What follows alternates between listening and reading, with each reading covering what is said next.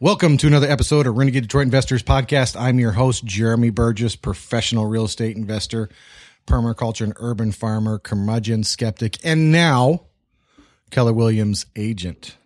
What is Renegade Detroit Investors? RDI is a local real estate investment and business group that meets monthly at various locations throughout Metro Detroit. This group's about networking and doing deals. St. Your Grandma's RIA, folks. You know what I'm talking about. No smell of stale coffee, Bengay, and or disappointment. RDI is this podcast where also once a week we sit down with interesting and successful business people getting shit done. And I pick their brain for your entertainment and hopefully education. And if you enjoy this podcast, you know I ask every week, man, it's free. Help me out. Share it, give it a like, maybe rate it on iTunes or Stitcher if you really like it. All that stuff really does help, and I really do appreciate it. If you have any questions or comments, reach out to me at renegadedetroit.com. RenegadeDetroit.com. If you're interested in attending the local meetings, go to meetup.com forward slash Renegade Detroit Investors or Facebook.com forward slash Detroit Investment Club. You can hit me up on Twitter at Jeremy Burgess. Go to youtube.com forward slash user forward slash Detroit wholesalers. If and when I ever get these fucking videos edited up there, and I promise that will happen sooner rather than later. Also, hit me up on Snapchat. I'll put this in the link. Jeremy Burgess. Legal disclaimer. It's the world we live in, folks. In no way, shape, or form should anything that I and or my guests say be taken as legal and or investment advice.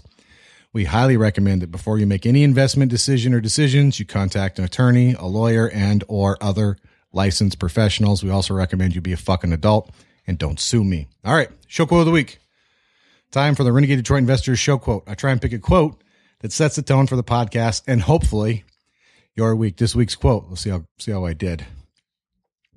We should not forget that it will be just as important to our descendants to be prosperous in their time as it is to us to be prosperous in our time. Theodore Roosevelt. Yeah, kind of bringing conservation in the back door. You know what I mean? we should not forget that it'll be just as important to our descendants to be prosperous in their time as it is to us to be prosperous in our time. All right, let me introduce you to my guest, ladies and gentlemen, Mark Patayak. Pityak. Pitiak, shit. It's a tongue twister, I know. I It's a keep, tough one. man, man. Too many consonants. Sorry, Mark. It's Butchered it. We just practiced two minutes before and I still screwed it up. Just goes to show you how much failure you can have in your life and still do okay. That's better than most, so it's fine. Thank you. Mark was born and raised in Metro Detroit. His father was a builder and he grew up on construction sites his entire life and he knew he always wanted to be in construction someday. Growing up, he worked with a number of different tradespeople over summer breaks and he filled more dumpsters than he would like to admit. He graduated high school, went to Western Michigan, and got a degree in business management. Plans changed when he graduated during the Great Recession of 2008. New construction was at an all time low, and he was forced to think of a way to use his construction background and shiny new business degree. He founded Green Home Energy in 2010. Since then, he has personally sold and completed over 400 home performance projects. Check them out. Go to greenmyhomenow.com, greenmyhomenow.com. Uh, by the way, these will all be on the show notes. You also go to facebook.com if you search green dash home dash energy, and I will put this in the link too. There's some other asshole that has green homes. That's right. You And know, I'm currently in a there's a legal issue there too. good, good. I hope you get bastards that. have a terrible online rating, but they're Yeah. they're no longer. So Good, good, good. You can also hit him up at his office, 1 855 Green 70. And uh, do you want me to share your physical location? sure. All right, yeah. We're typically at people's houses, but Yeah. 7805 Cooley Lake Road, Suite 500, West Bloomfield, Michigan, 48324. Thanks for coming out, Mark. My pleasure. Thanks for having me. I've not seen you in a while. Since last time I saw you, were you even engaged last time I saw you? I can't remember. I don't know. You might have been. Maybe. All right, a little closer to the mic. But now I'm married. There we go. Almost now you're married. years. Congratulations. Thank you very much. And um, your business is obviously doing, doing much better. Yeah, doing really well and kind of expanding into new areas, so it's always exciting. Well, this is something near and dear to my heart, but before we get too far into it, I suffered a few setbacks, obviously, that didn't allow me to complete my pan- my plans on the time frame I had. But I didn't know that you had a construction background. So your father was in new construction. Yeah, my so my my grandfather, all my entire family are Ukrainian immigrants. So what immigrants do, you know, work hard. Uh, so my why I grandfather, love 'em. Yeah, and so my grandfather, my dad's dad was a carpenter. So as a kid, my dad grew up with him. doing carpentry. Uh, but then my dad was uh, he does custom home construction. So ever since I was a little kid, playing around on construction sites, being forced to do manual labor. um, Get to work, boy. exactly, I have no idea. So you know, like I said, you know, filling dumpsters, working. I've worked with uh, electricians, plumbers. You know, just doing general construction type stuff ever since I was a little kid. You know, there's pictures of me on bulldozers as a four year old. So Dude, that's awesome. yeah, Who, who is a four year old didn't want a bulldozer? Bulldozer, I know, Yeah. I know. I would So- have run that through my evil arch nemesis, Jeremy Hediger's house. Goodbye, sir. I win. Yeah. So I mean that's that's just kind of that's that's been my background. So taking that and then also you know having a uh, I guess um, my dad being an entrepreneur, starting his own business, having his own business. That's kind of just what I saw growing up. So I always knew that's something that I wanted to do. Also, That's interesting. So, at what point did you realize your dad was different than some of the other dads? uh, Probably soon. Sound- yeah. Yeah. Well, I mean, it's you know when we don't have to punch a clock when you know you can do you, you can do what you want to a certain extent, but then obviously as anybody that's self employed or you know just kind of makes it happen for themselves, you're well, you're not punching a clock, you're always on the clock. You're you always know? on the clock, Exactly. yeah. So you know you can see that, and you, you you know your success is dependent on the amount of effort you put into it. Also, so I saw that obviously growing up as well. So And for those who don't know, so Met- Metro Detroit, car capital of the world, and even more so 30 plus years ago, Mm-hmm. right? I mean, for somebody to have a business instead of going and working for the big three would, would be really different compared to now. That's why Right. I asked that. Right, right. Everybody worked for the big three back then, right. or a supplier or a subsidiary of some sort. Well, somebody had to build their homes too. So Yeah. did a lot of that. Yeah, that's true. How many homes? Do you know how many homes your grandfather and father built? Well, uh, to be honest, I mean, it's up there. My dad's been a builder for like 40 years. So yeah, he's done a lot. A huge number. Is Yeah. he still active? Yeah. So we're now working together also. So I got my builder's license and that's one of the areas that we're moving into is my business now, Green Home Energy is a retrofit business. So we go into an existing home, someone's got cold floors, high bills, you know, whatever their problem is, that we come in and audit it and then come up with some sort of solution. Um, now with now the Michigan Energy Code for you know residential building code just got upgraded, and a lot of people are just kind of clueless when it comes to home performance. A lot of builders that we work with because homeowners will call us in like essentially to consult and do the energy efficiency side of the construction. That's smart. So just kind of seeing what other builders are doing, it's it's almost kind of shocking. So I love your pictures. And by the way, folks, you should go click the link, go to Facebook, Yeah, and go to his page because he posts pictures like once or twice a week about some of the. it's crazy shit. You I don't want to say stupid, but it is fucking stupid No, things that builders do or leave out that just puts all your hot air, your AC, literally right back outside. Right. Yeah. We see all sorts of stuff. And it's, you know, so now, you know, when we're dealing with an existing home, we do the best we can with the existing structure without tearing it down because there's just kind of cost benefit Yeah. ratio where, yeah, we could make your home super efficient, but we're going to have to gut all the walls. And a lot of people don't want to do that. So with new construction, though, when you're building a home, you can do it perfectly and then you can make a home comfortable, efficient, more healthy, all those types of things. So that's kind of where we're moving with that. Yeah, wasn't the last time I was speaking with you, Michigan still before they upgraded the code was basically still like on fifties. Well, well, code? the code the code literally just just like in the last month took effect. The new code. So there's you know, I've gone to a couple events where you know builders are coming into building departments and things like that, and I mean it's it's a major step forward for what everyone's going to have to do as far as one of the things we measure is air leakage and we do this blower door test, this air tightness test, and that was never even part of the, the equation before. Now you have to hit a certain number on this blower door test to get a C of O for a home and you're done. So that's going to be a major issue for a lot of people because they're used to building leaky pieces of crap. yeah, So, yeah. but it, either way though, that's, that's kind of, that's one of the areas that we're heading is, you know, doing high performance new construction. Shit, you're gonna do anything out in Rochester Hills area? Maybe. It's, Where uh, are you looking? you know, we're, we're, I'm I'm out there quite a bit for work just because there's so much new construction there. Shit, I gotta talk to you, man. I might have, I might have some deals for you, man. Well, it's that, and it, on the retrofit side, because we're you know again because the existing code code you know previously and even still now is kind of like a bare minimum that you want to adhere to. So just because you have a new home that was finished last year doesn't make it comfortable or efficient. In fact, if they built it to code, you're pretty much guaranteed that it's going to be uncomfortable and inefficient.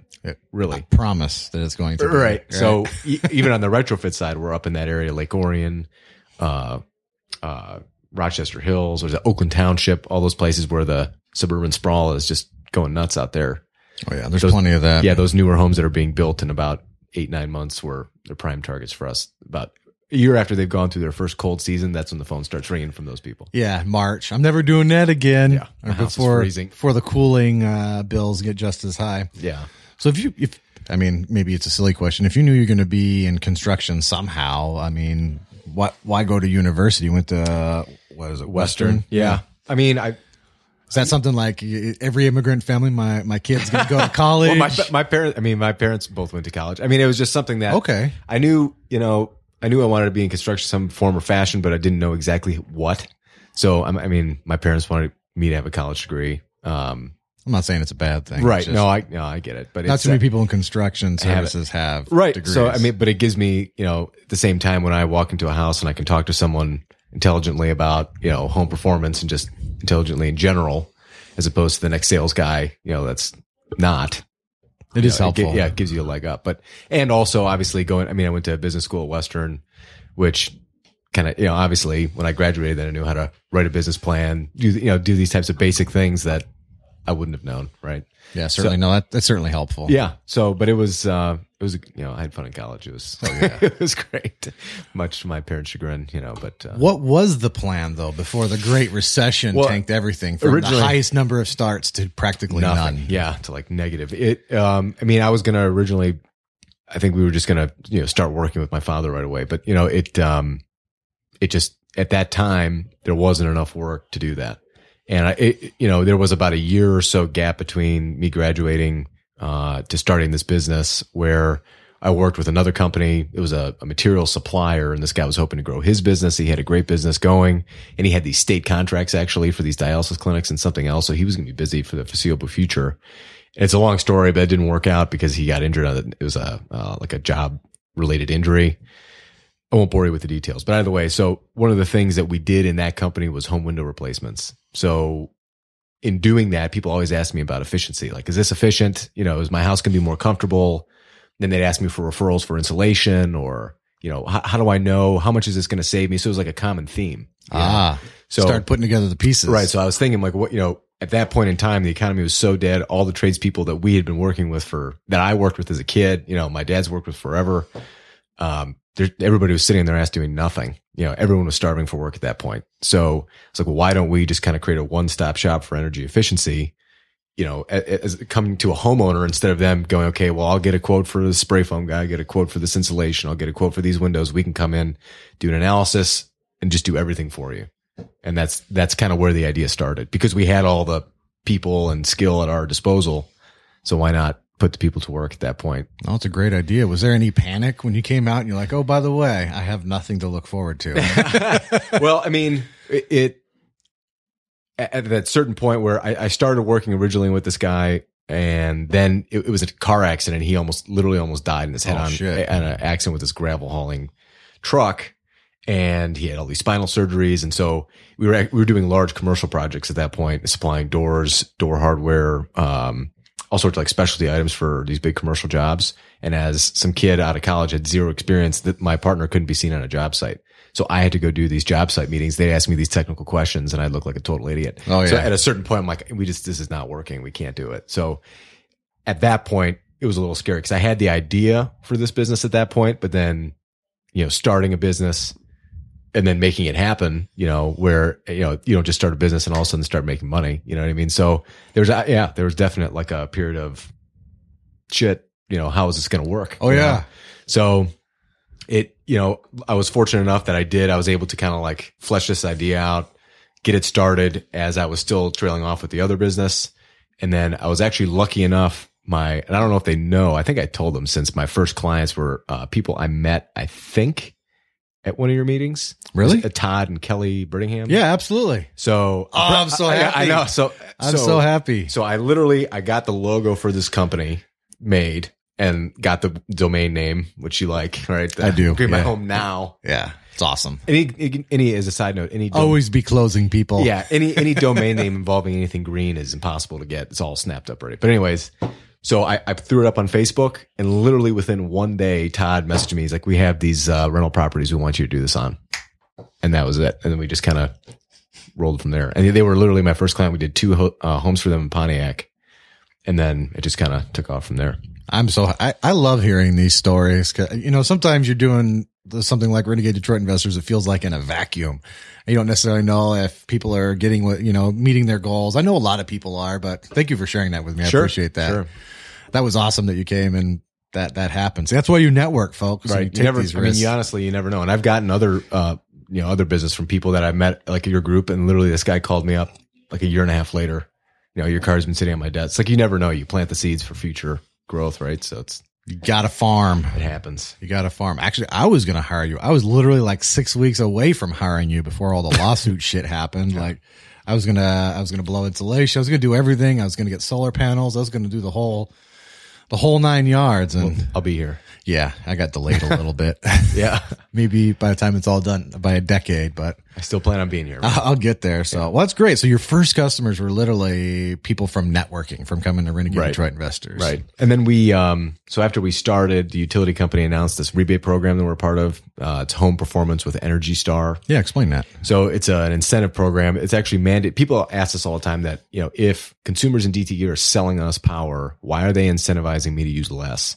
And it's actually, there's a, it's a mandate by the state of Michigan, uh, that every utility company has to have some sort of incentive program to kind of lower power on the grid. And it's actually really, it's kind of complex the way they do the math, but essentially, you know, there's a rising demand for power as population grows. We use more and more technology, use more electricity. So it's cheaper for them because of the way things are regulated now. They can't just build more coal fired power plants that are cheap to generate electricity. The new power plants are expensive. Yeah. So it's, let's say they spend a million dollars to incentivize people to use less electricity instead of investing that same amount of money into building a new power plant. They'll get, they'll stretch that dollar further to reduce the current demand on the grid by incentivizing reductions. And it'd be cheaper to do that than spend twice as much to build a new power plant. So it's actually in the long run saving them money. So because they have to do this, it's mandated and it's smart for them to do. Um, we were, you know, it, it took a little, we had to jump through some flaming hoops and I had to get these additional certifications. Flaming hoops. and it, I mean, you kind of did. It was like this whole vetting process. But then once, once you're done, then you're a authorized contractor. They call it a trade ally in this program. So we get a lot of leads and that's what helped me initially. I think without that program initially, this wouldn't have worked because that first fall in the fall time, people remember it's going to get cold in Michigan and they all of a sudden want to insulate their homes. It's just the way it happens. Like the first cold snap, the phone just starts ringing. So that first fall we started, I think our first project with Todd and Kelly was sometime in May or something like that. And then, you know, we had a few other projects in the summer and then boom, we were slammed in the fall because of these calls we get from the utility company. They were first business.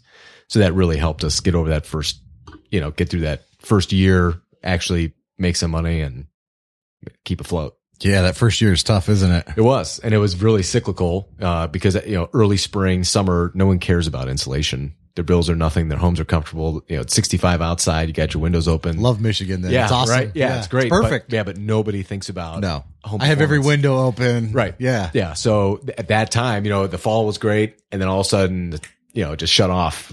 And I'm sitting there thinking, okay, crap. So then I go to events like you know yours and Chase up some yeah, business. exactly, network and do shows and all. And there was a learning curve, but then the first couple of years were very cyclical, and now just after being around for a while, we you know even out your you know you, kind of know what you have to do to even out the year. And now since we've been around for a while, I get repeat business and referral work and all that type of stuff. So Yeah. It's been almost what, six years almost. just about, yep. yeah. yeah, which is kind of insane to think about, but. Time flies. And so it's like, you know, talking about like doing 400 projects, but it's like, I, I don't even want to know how many attics or crawl spaces I've been in. You know what I mean? Because for every 10 attics you're in, you get to do, you know, one job. So it's Really? like- It's that bad? Well, You not that bad, 10, but it's, but- you know, it's like you're always, you cast a bigger net and come, come Oh, bring them down absolutely, the funnel, right? So it's like, so, but it's interesting because you see different stuff all day, every day. You meet with different people. And I'd rather do that honestly than sit at a desk. I think I'd go insane. Oh yeah. So, So- when you're putting together your your business plan, um, what were some? I know because you said you mentioned this DTE and consumers contract. You didn't know about that at the time, I right? did not. Yeah. So my thought was because originally I was just doing Windows, right? Okay. And so then we turned that into and, and doing some research. This type of home, uh, they call it home performance contracting. Had been in California, New York. They had programs like this already. So looking at those the companies out there and looking at their models, just trying to do like a my in would be like just convenience. You know what I mean? It's, it's, we streamline everything. We do the auditing, installs, any available. At that time, it was just tax credits. There were a couple rebates, things like that, but nothing major. And then right as we got started and found out about that consumers program. So it was a total godsend. But, you know, originally my thought was we'll approach people and say we can do everything one stop shop, make it really easy for you. And that was the, that was the plan. And then the state intervened, passed some regulation. Like hell yeah. Yeah. Yeah. So that was a major help. What were the flaming hoops? Just out of curiosity. Well, they, so every, in each company that's in that program, you have to get these, uh, at least one member of the company has to have uh, different certifications. There's a certifying body called BPI. It's the Building Performance Institute, which uh, most energy auditors in the state typically there, there's two certifying bodies, ResNet or BPI. Most, I think, majority of people have uh, BPI certification. So I had to go to this course in Lansing for two weeks do all sorts of continuing ed, things like that. So, uh, and then obviously I had to meet insurance requirements, had to give, you know, they want to look into your background, background checks, drug tests, all those types of things. So it's drug tests. I know. Jeez. I know. Yeah. Okay. I shaved my head. I passed. I passed. Yeah, yeah, yeah. I would not pass right now.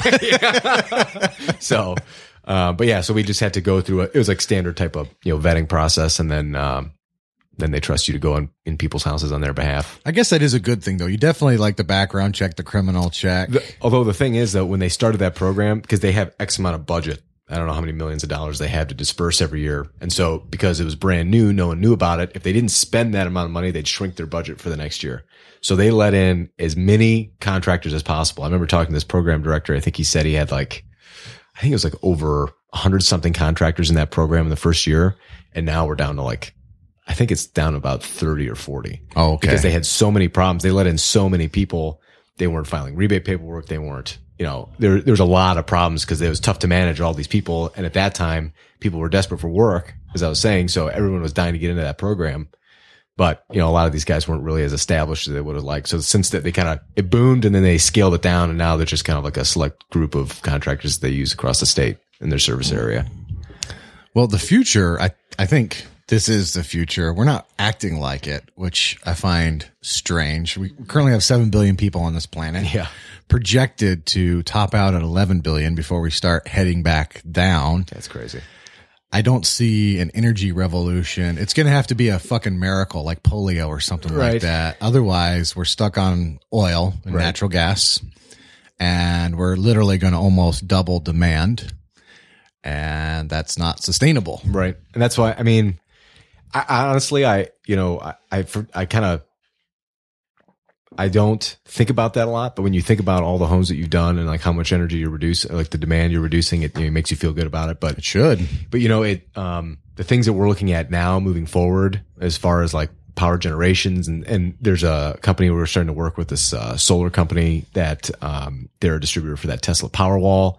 And so when you can make the case to somebody, and obviously someone's got to want to invest in their home and be there for a little bit, but you know, like when you're ready to do the solar and stuff, if you insulate a home properly, air seal it to the right level, then you can generate your own power. You can literally you know, live off the grid. And people say, think live off, live off the grid and they think you're like, you know, in Alaska or something, No. but you can do this anywhere. And it's, you know, you can finance it. There's, you know, the things are coming online, online now that are going to make that easy to happen. Uh, the financing is becoming available, things like that. And solar panel technology is becoming more, you know, it's a lot cheaper. That's been fun to watch. Right. So it's, you know, this is going to become more and more commonplace, you know, and, and I can, you know, I, can, I don't know if you post stuff like that, but I can give you some information as far as like just doing the numbers as far as, you know, if you're purchasing a home and you're going to be there for about, let's say 10 years, you can finance it. And essentially the financing payment's the same as your average electric bill with no spikes, right? No seasonal spikes. Yeah. Is that on your website or? No, I can. So we're just now. Yeah, you could do. As soon as you put that on your website, send it to me. Right. I'll put it in the show notes because I want people to do this, man. Well, they need to wake up. it's if you show them the numbers, say, look, essentially you're going to pay a bill monthly, right?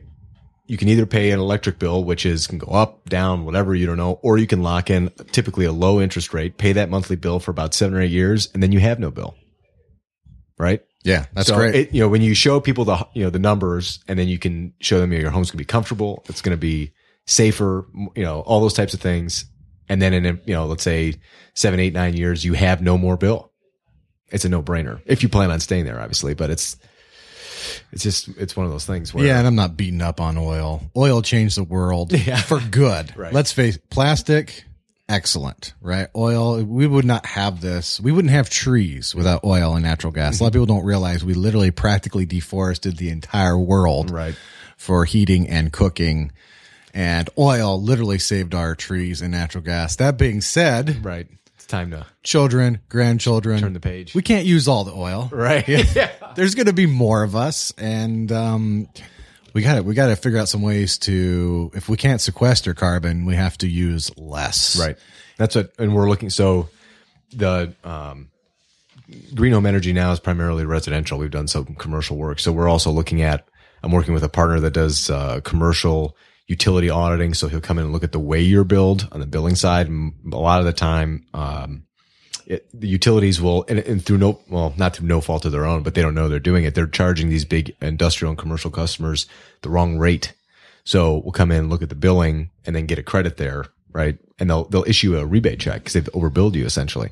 So I started working with this guy. Now we're looking at more uh, commercial work. And there's also, there's this uh, product called PACE financing, which it's a, again, they've been doing it in California for a long time. And it's like a special tax assessment building owners can do on their own building to make it more energy efficient. And it's typically for larger scale commercial projects that involve LEDs, solar, you know, um, you know, high efficiency mechanicals, things like that. Um, so looking at, cause, you know, the opportunities are now there on, you know, from residential all the way to industrial and commercial. So, and again, for business owners, the, the numbers are there too. When you look at the commercial, uh, part of the equation with this new financing, you're able to, to show a business owner that the only thing that changes the day we're done with your project is the bottom line increases. And because it has to cash flow, it's the only way the financing works is if every month the energy savings outweigh your monthly payment.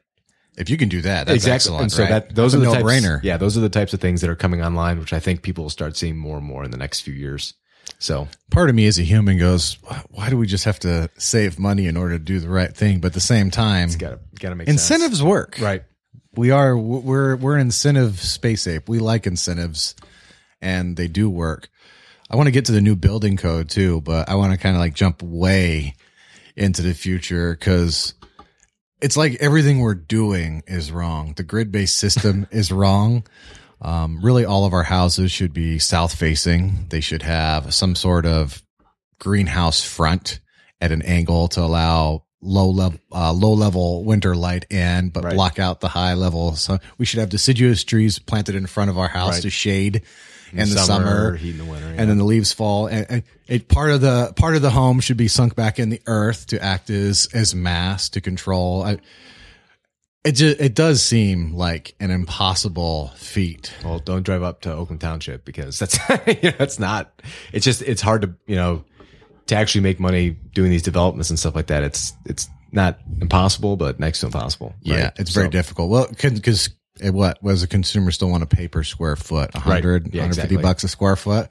How much does it cost to build like this? 200 bucks a square foot Yeah, at least. before you want to make your profit. Yeah, right. It does seem insurmountable in certain ways. Um, what ways can we improve it?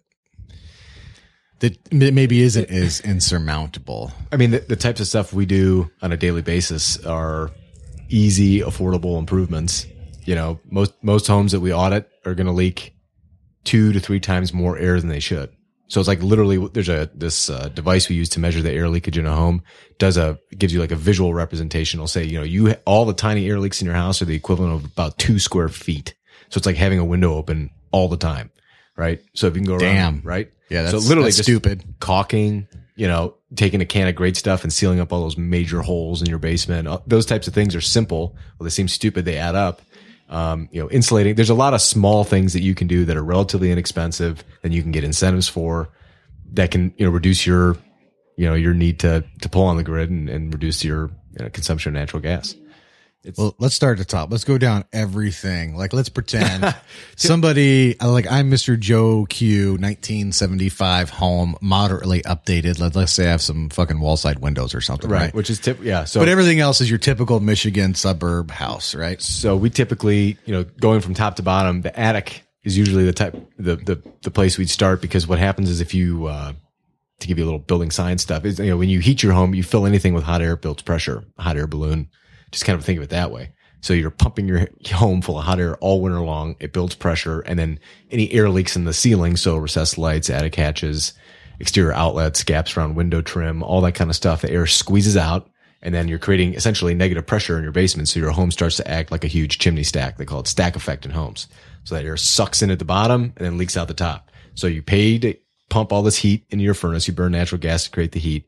The heat leaks out. You cold, you draw in cold, dry air. You got to heat it up again. Then it leaks out. So you get this air exchange phenomenon that's happening in your home. So you feel instead of nice, you know, the uh, relative humidity being where you want, so you feel more comfortable in the right temperature. You get cold, dry air that's uncomfortable.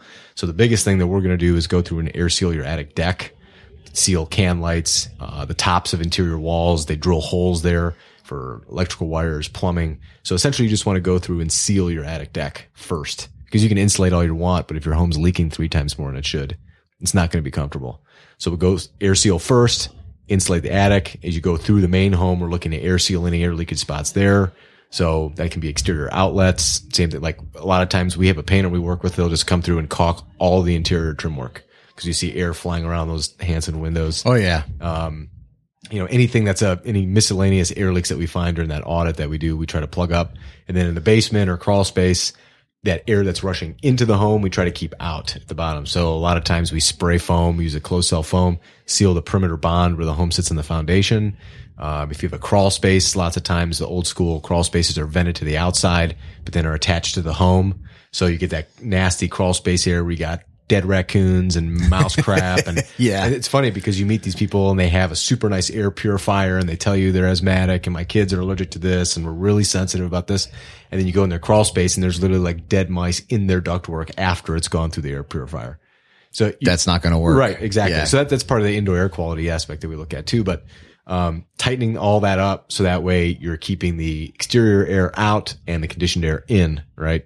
And then the areas that are the weak spots, then you want to insulate. So you kind of focus air sealing top and bottom, insulate it properly, and then that, that really makes a huge difference. And that when you do the two together, when you air seal and insulate together, that's when you get a drop in bills and reduction in uh, or in, increase in comfort. What about the difference between like even 20 year old windows and today's windows? Is it significant enough it to make the investment or? Well, it depends. You know, it. Um, I'd say out of hundred audits that we do, we might recommend window replacement like three or four times okay. because the the issue is, you know, average payback from air sealing and insulating is about five to seven years.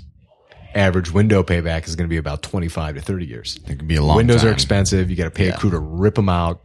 Then you got to trim it out. You know, it's it's expensive. You know, and if you bite on the first number from Hanson's, you know, for a regular size home, you're going to be paying twenty five grand. You know what I mean? So it's sometimes you got to do windows. You know, the, the sashes don't air seal together. You know, the, where they come together, they're leaking air, or they just don't work, or aesthetically, people just want new windows, so you do it. But typically, from a home performance standpoint, we're looking at, I guess, more low hanging fruit that's going to have a bigger impact. Because the fact of the matter is, unless they're like single pane leaded windows, if they if you have a double pane window that's still functional, you know, the increase in performance isn't going to be as, you know, from that window to a newer window is not going to be the same as going from like R7 to R60 in your attic space, Yeah. right? So Is that what you use? R60 in well, the attic? the or- recommendations between R49 to 60 for our climate zone. Motherfucker, I just literally like three years ago finished my garage with R33. I need to go like blow in some R60, I guess. Yeah. So, damn it. Yeah. So insulate first air seal. Air sealing is the biggest Yes. thing.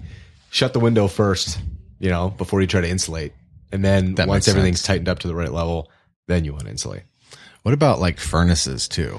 This is something I think that just Well- befuddles a lot of people, myself included. Well, I mean, obviously, if once you have the home, and that's the, our other recommendation is instead of if you have a drafty home that's not under insulated, throwing in a ninety eight percent efficient furnace isn't you know That's not gonna you'll create you, you'll create the heat more efficiently, but you're going to lose it just the same, and you're still going to feel uncomfortable, right? Yeah. Uh, and it's almost like, you know, people like, well, and they have those new ECM motors, these high efficiency motors that can run all the time and circulate the air. And they're like, well, I can just heat it up more with more efficiently. But it's like, you know, let's say you have a sinking boat that's taking on water. Instead of plugging the hole, you're going to install another pump that can pump the water out faster. Plug the hole first, insulate, air seal, then install high efficiency mechanicals. And then you'll be, you know, then you'll be set. Your bills will be next to nothing if you get some high efficiency furnace and they do now are designed, those uh, high efficiency furnaces are designed to run on that low mode with the fan running all the time. So it does kind of just even out the temperature in the home. It filters the air constantly. So you get higher indoor air quality, all those types of things. Yeah, it's amazing. How much are those furnaces, by the way? You know, it really depends. The, the air purification is a big question mark there, but you're probably looking around like 35, 4,500 bucks. Yeah, it's not too bad though. But that's like okay, so that's like on a retrofit home, mm-hmm. and that's that's important. We have millions of homes that have to be retrofit, right? However, what about new stick build? What what could you do, and what should people consider doing if they're building a new home? Right. I know this code just got upgraded, but let's pretend like even it didn't, and there's some things to do because this is important. Right. children, grandchildren, great grandchildren. Right. We want to pass some shit on. What can we do for for a new stick build? Um, so for new construction, the biggest thing obviously is at, you know, when we go through a home and we're trying to caulk your window or door trim to air seal, that's obviously, you know, again, as I mentioned, we're not going to rip it out just to air seal it because to rip it out and put it back is going to cost too much and it does, it's not going to pay essentially.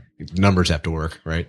So as you're building, as you're framing, you can use adhesive to seal bottom plates where, you know, you're tipping the walls and sticking it to the, the decking of the first floor where, uh, you have like headers and doublers, air, like air sealing the framing itself, then using higher performance insulation like spray foam, insulating walls like that and air sealing exterior walls. So like, again, when we're working in a retrofit fashion, we do the best we can with an existing structure without tearing it apart. But you can't get all the space. Exactly. right? When you're building, you can do everything perfectly, literally. So that, you know, it's cheesy, but they have a saying. It's like build it tight and ventilate it right. So essentially what you want to do is build that home and make it tight as a drum. No air exchange whatsoever. Then you put in the right mechanicals. So high efficiency furnace along with they have these HRVs or ERVs. They're like these energy or heat recovery ventilators. So what they do is because when the home is too tight, that's not healthy. You know, if there's no fresh air in the home, it's not good for you. Yeah, that's not good. So they have these devices that will exhaust and it's tied into your heating and cooling system and those furnaces that are running constantly. They'll exhaust the stale air out of your home, bring in fresh air. But when it's doing that, you know, if you just, you pay to create this 70 degree environment in your house and then you're just pumping that air out of the house, that's a waste of energy. So when it, at a degree, you know, 18 degree day outside, what it'll do is, is exhausting that heat out.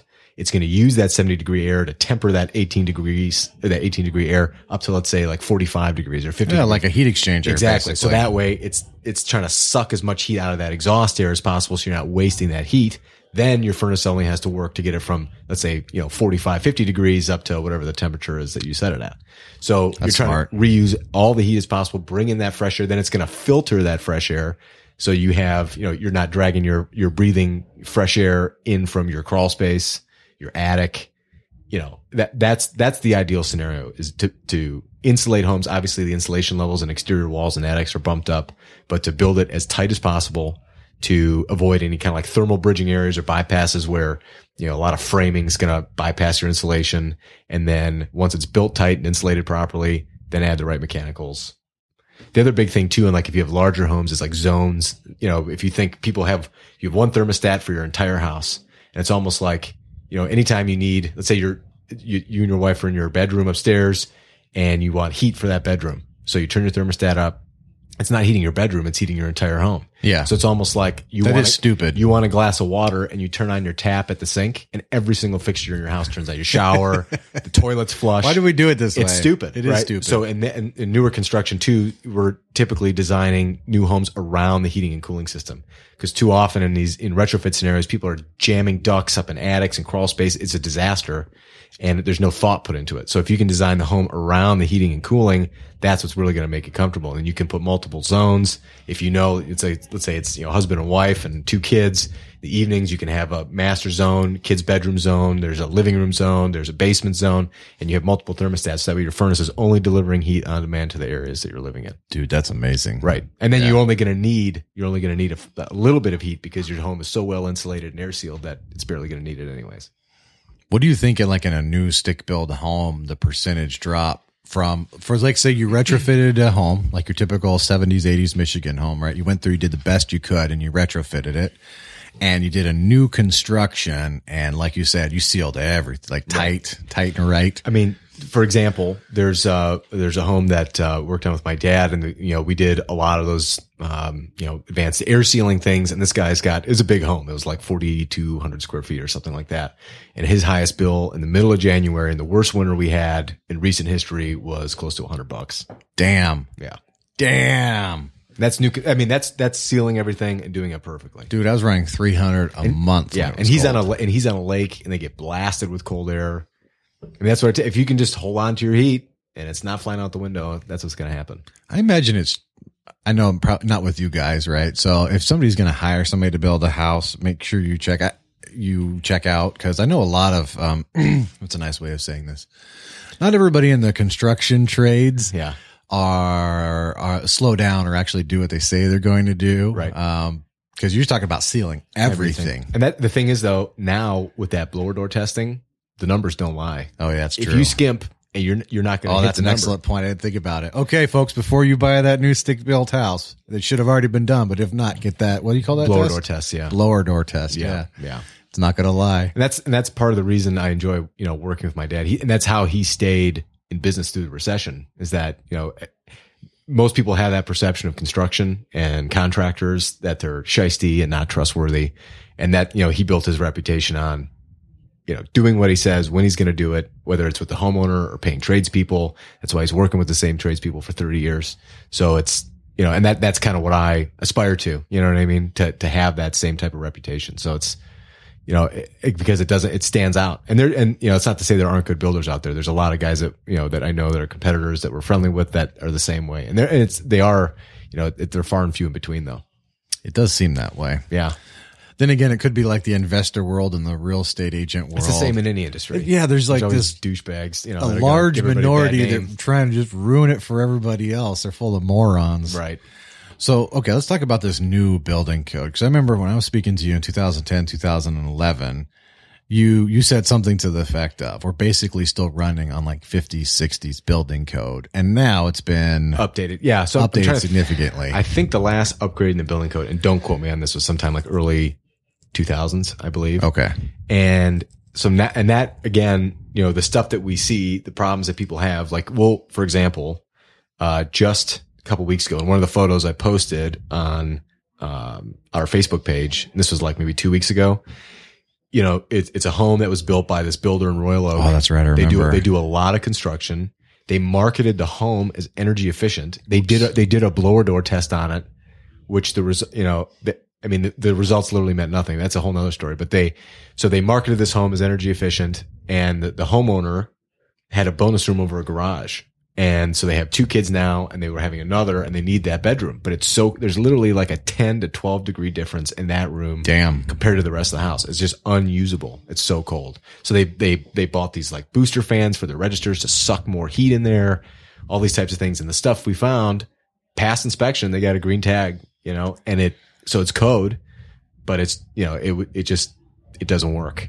Now that now with the new building code, the stuff they did wouldn't fly though. So that that's the good news. But still, again, that that code is going to be it's still kind of a bare minimum of what you want to do. You know, there, there's a lot of additional things that we can do to to to you know if you're building a custom home that you'd want to do anyways. You know what I mean? Because it makes typically when we talk to somebody and we're saying, okay, here's a quote for your new build, we'll quote it to code because that's what everyone else is going to do, and we'll say, here's uh here's uh like let's say a energy efficiency package like a level one kind of step up and in, upgraded insulated and air sealing package for the house. That usually accounts for about a, a percent to two percent of the total cost. And like that is the only two percent that you're going to spend in that whole project that's going to pay for itself. Probably let's say you live you if you're building some new custom home i'm assuming you're going to stay there for about at least five ten years i would guess. Most people maybe more if you're building your dream house you know, so that stuff will pay for itself in probably five years or less because it's so tight, so, you know, insulated properly. So why not, you know, you're going to spend 30 grand on cabinets. You know, why not spend is a little more, spend 2% more on the insulation and it's going to put money in your pocket. 30 grand to put your dishes in, Yeah. basically. Yeah. And you, then you can walk around barefoot in your underwear in the middle of February. You know, Which I would be great. Yeah. Not in a robe and hat and socks. I do it anyway. I just do it cold. My wife like, ah, put some clothes on. Hey, Don't look through the windows. Don't be looking at my house. Yeah, my house is freezing. I need to have you come out and do it. I was really close, man. I, I just need to do it. It's terrible. I think they built that thing and they drilled extra holes in all sorts of places. It's possible. I go around every year and I, I get that spray foam stuff and I always find new fucking holes. Keep I doing it. I don't know how I keep doing it. Like, how did I miss this? It's huge. Yeah. Was I not even looking last time? right. I don't know. Maybe that says more about me than the, than the builder. Just get the but- blow door test. That's that's what I'd recommend for anybody that if you don't know and you're curious, just have the audit done. That way, it, it gives you a to do list. That way, you're saying, you know, if there are a bunch of holes that you can seal, you'll know where they're at, and then you can kind of knock things off your list over time. But that way, you're not just guessing, like, well, should I replace these windows? Should I get a new furnace? Should I add, you know, put in attic insulation? This way, you know, there's no there's no guessing. So what insulation should go in the walls in the attic? Now you said 60R and for those listening, maybe explain the whole thing. R too. value is uh so you see things like R13, R19, you know, the rating for insulation. The R stands for resistance to thermal transfer, and then the number is a time value for heat loss. So when they rate the R value of insulation, you take uh, they'll take, let's say they take this X amount of BTUs to measure the, the amount of time it transfers through. So they take this X amount, takes 13 minutes to go through this material. That's R13. That same amount of BTUs take 30 minutes to go through this material. It's an R30. So it's just, it's a measure of how quickly the heat transfers through the material or how, how fast you're losing heat or in the summer you're gaining heat. So in the attic space, are you asking what types or where should different types go or how Yeah, much? but all, all the above. so in the attic space, typically what we we normally use blown in material in a retrofit fashion, and even in new construction now, because um, the rolled out insulation, you know, there's gaps in it. It you know can get lifted. Electricians can mess it up. You know, Not to say you can't mess up blown in insulation, but in a retrofit fashion, especially, you can blow it in. It fills in all these gaps. It covers the framing members. It does a way better job than you know if we were to come in and roll out fiberglass insulation in your attic in an existing home. And now even in new construction, typically what they would do is you know you you frame the house, get your rough electrical and plumbing, then you insulate and you'd hang the ceiling with some sort of fiberglass, and either you hang it with 38 fiberglass, which is was the code, or you could hang it with like 19 and you come back and blow over it once the insulation's done. Now, or once the drywall's up in the ceiling. Now what we'll do is we'll insulate the walls, let them drywall the ceiling, We'll come back and spray foam and seal the tops of the walls, put can covers over the recessed lights, spray foam seal uh, surface mounted electrical fixtures. Again, just go through and seal the entire attic deck and then blow into an R49 or R60. So the attic is typically most of the time blown in insulation as long as you air seal properly first. Um, vertical walls, exterior walls, typically we're going to use, ideally we'd like to use spray foam. The only issue with spray foam, obviously, is it's very expensive. Um, everybody wants spray foam, and then for you know a big house, they get a number for spray foam. It's like Never mind. I mean, literally, I mean, for these big homes, if you want to fill, if you, because now you know the exterior wall insulation code is R twenty one. In a two by four cavity, the only way you can get an R twenty one on a two by four cavity is by using closed cell foam. You get the, I think the highest, even if you use high density fiberglass, the highest you're going to get is R thirteen in a two by four. So if you have an existing home that's a two by four wall, you have to spray foam it to get uh, the R21. But the issue is, you know, if you get a large home that you want to spray foam, I mean, you could easily be looking at, you know, 15 to 20 grand of spray foam, like literally. That is some crazy spray foam. But again, you know, you're going to, that, I mean, if you do an entire home in spray foam like that, you can literally heat it with a candle. Like no joke. It, it's incredible how comfortable and efficient it is. But, you know, there, there are different ways around it. Now, typically exterior walls will be framed with two by six boards. So instead of a, you know, a three, three and a half inch cavity, you have about five and a half inches. So you can do a hybrid of spray foam and fiberglass. So you Get that the- number down. Right. So you can do, let's say, two inches of spray foam. So that way you get the air sealing properties and the air tightness of that, that foam plus an extra. So two inches of foam is at R14. Then you can fit an R19 fiberglass bat in there. So all said and done, or excuse me, R13. So all said and done, you're looking at like a R20, 27 typically. That's like a hybrid. Yeah. Saves a shit ton of money. Yeah. It can't, you know, typically it would be about, you know, 30%, 40% less than doing Yeah. all foam. That's smart. So it, you can use it, but you want to use it strategically, you know, because the numbers can add up really quickly. What the hell is this foam? It's like magic foam. It's like a isocyanate polyurethane foam. It's a it's a two part foam, and there's mul- there's open cell and closed cell foams. There's different types, you know, manufacturers of foam, but typically the foam we're using is a closed cell foam. It comes the the machine that sprays it. It's like a large commercial trailer or rig. Um, you know, it, it- the foam comes in two parts. There's an A and B side to the material. It comes in a large 50 gallon drum. Then this machine takes the foam out, puts it through a heating element, mixes it precisely, puts it through this hose, you know, and then the hose sprays it and it kind of mixes in the nozzle. And as it comes out, it reacts and creates this foam. So closed cell, as you would think, it's got, it's, it's more rigid. It's a, it's a closed cell on a molecular level. Uh, open cell foam, which a lot of times people, when they see, when they think of foam, they think of open cell because you see it on TV. They spray it, it puffs up, Yeah. you know, and then they come through and they have to trim it.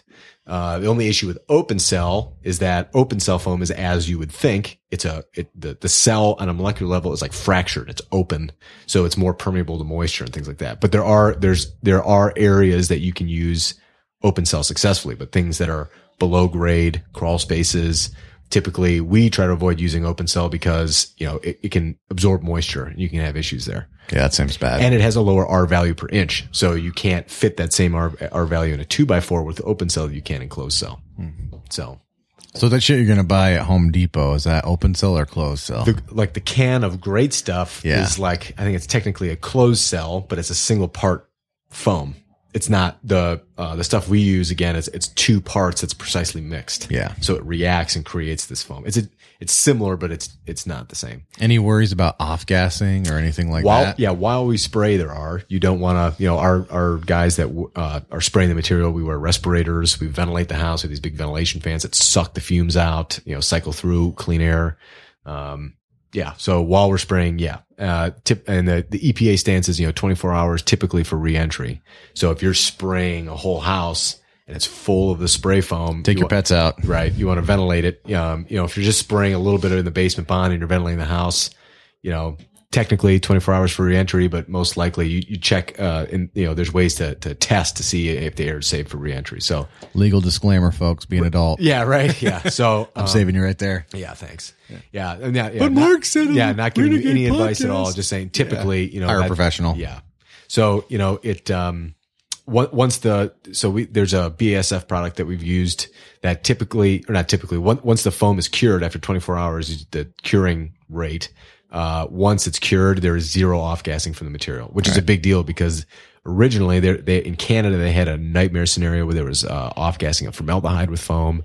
And if you've ever tried to remove spray foam, you know that trying to get it out is a total disaster. So I can only imagine. Start again. Yeah, right. Just burn the house down because you literally have to, you cut it with the sawzall, scrape it out. I mean, it's, it's a nightmare.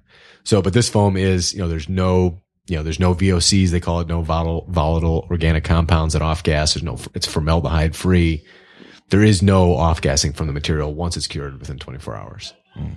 But be safe while spraying because the fumes are nasty. You want to use eye protection. That might be something somebody they don't they don't want to do themselves. You can, some you can pros. you can screw it up fast, and once it's on something, it's hard to get off. that seems right. Seems Yeah. like not maybe not. I don't know. Some people are handier than me, but uh, You can use. I mean, honestly, if you have a small project you want to try it out at Home Depot, they started carrying them recently. They're called froth packs. Uh, it's it comes in two. They look like little propane tanks. There's an A and B side, and same thing. It you know you turn the nozzles on, it comes out the hose. It's a little more primitive than the system we use because it's it's you know it's the tanks are under pressure. It's not a compressor that's spraying it, and then it kind of comes out in this nozzle and it shoots out and it mixes in the nozzle. So if you have like a small little project, you could try using that. But um, again, it can get messy if you don't know what you're doing. yeah, it's intends to get away. And of course, windows. Right? People need to.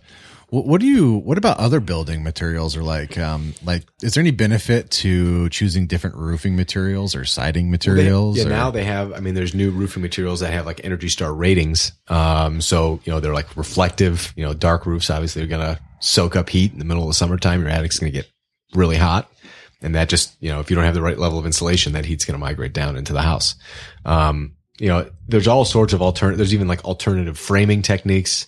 You know, I've, you know, uh, and that's kind of the area I'm in now is just trying to like learn as much as possible and absorb as much information as possible about all these different kind of alternative techniques because even just the way you frame the home, reducing, you know, that thermal bridge, but the, which is the framing member, that can help too. And you can use less lumber, you know, which is environmentally friendly and then increase the, the R value of your wall assembly. So there, and then there's, you know, depending on where you're at, there's new systems for foundations. They sell these things, uh, they look, they look like Legos almost, these foam blocks that you, you set up the foundation with these foam blocks and then it's hollow in the center and you pour it. It's like a form for your concrete but you leave the foam blocks there. So it's double, your foundation wall is double insulated. Damn, that's interesting. You can use like these zip panels, they call What kind of foam is that? Is that uh, It's just, you know, it's, I don't know exactly the type of foam, but it's some sort of like a, a foam insulated board and it comes in these little blocks. And, you know, obviously it comes precisely laid out and made for your foundation and you assemble it on site. It's all assembled. You pour in the concrete. It's like a form and you just leave it on. And it's like a double wall, the inside and outside layer of your foundation's insulated. is this common use or is this still kind no, of fringe? it's still, it's still kind of fringe. You know, you don't see it a lot, you know, but, um, again, I think these, this, these types of systems will become more commonplace as we move forward. Yeah, do you think there might be a market for like a green? I know in California there is, but we're talking about Michigan, right? Mm-hmm. Big three, you know. We don't even have fucking emissions in Yeah. the state of Michigan. yeah. We Just they burn it all. We love it, you know. Um, I don't know. I, I think I play around with the idea in my head, of course. Um, or maybe there be there could be a green subdivision or or something like that where you can do these things. Um, I don't know what it costs per square foot or what the difference would be, but it'd be interesting. Right. And it's, you know, it's one of these things now too with real estate. Um, like we were working with one of the, uh, which I don't know if I can say which, but like uh, sat down with one of the larger MLS services in the state of Michigan. Yeah, don't say well. You don't want to get you in trouble. Yeah, So they, so they are working on greening their MLS because this is the big question now is if, uh, and homeowners ask this all the time and I'm honest, they say, you know, if I do this, can I sell my home for more? I'm like, well, the answer is I don't know because, you know, let's say you have a neighborhood in Rochester Hills where there's 200 houses and there are like one of four floor plans that are throughout the neighborhood and someone's looking to buy in that neighborhood. You have one home that's built in 1970 that no one's touched as far as insulation wise, but you know, is redone. Then you have your redone home cosmetically, you know, with granite and stainless or whatever. But, you know, it's gone through energy auditing. You've insulated, air sealed to the right level. It's been increased to this new modern level of performance. Will that person pay five bucks more square foot for that house? I don't know. And I, you know, and I'm, I'm trying to sell that service and I'm not going to say guaranteed, yep, they're going to pay more, but will your home sell faster? If there's three other homes in that neighborhood that are for sale and they're similar in size and finishes and everything. I, I mean, I, I personally, I think it would be a no brainer. Why wouldn't you? Your bills are going to be lower and your home's more comfortable. So it makes it more saleable. So in that, you know, to that, to that end, you know, the MLS is going to try to accurately reflect that and excellent. and home inspectors, because we run into this a lot. Home inspectors, their idea of evaluating insulation a lot of times is to poke their head up and say, "Y- y- insulation check, yes or no. You know what I mean? Yeah, that's not test. Yeah, exactly. So, you know, yes, there's insulation, but it's like an inch and a half. Yeah. So they they need to you know they need to learn that, and then the, the largest the the largest key is going to be assigning value. So that comes to the appraisal, and that's also kind of coming down the pipe too. I think in the next couple of years is assigning value to energy savings. You know what I mean? Or even having uh, like a miles per gallon rating on homes, which I think in the very near future is going to happen. It's already you know EPA has those standards.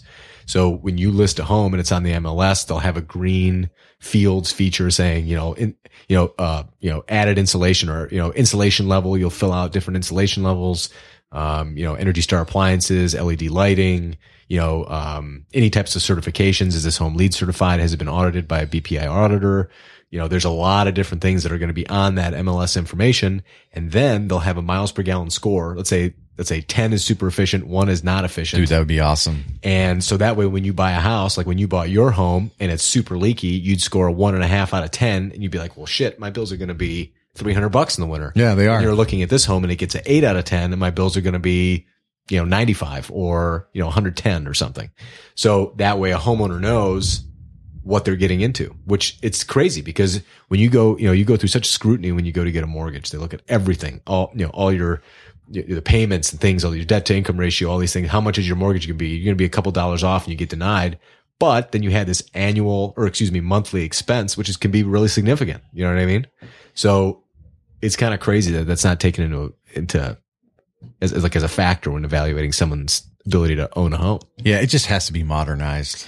That's It'll why I feel like we're in that we're in that weird stage where it was like there's not necessarily wrong with the old way we did things. We just have to do it differently and better, and we need to reflect that somehow. But that those types of things like the miles per gallon or the the, the home energy score, um, and you can look that's up on the EPA website now. You can like research that home energy score, all those things, and then the greening of the MLSs.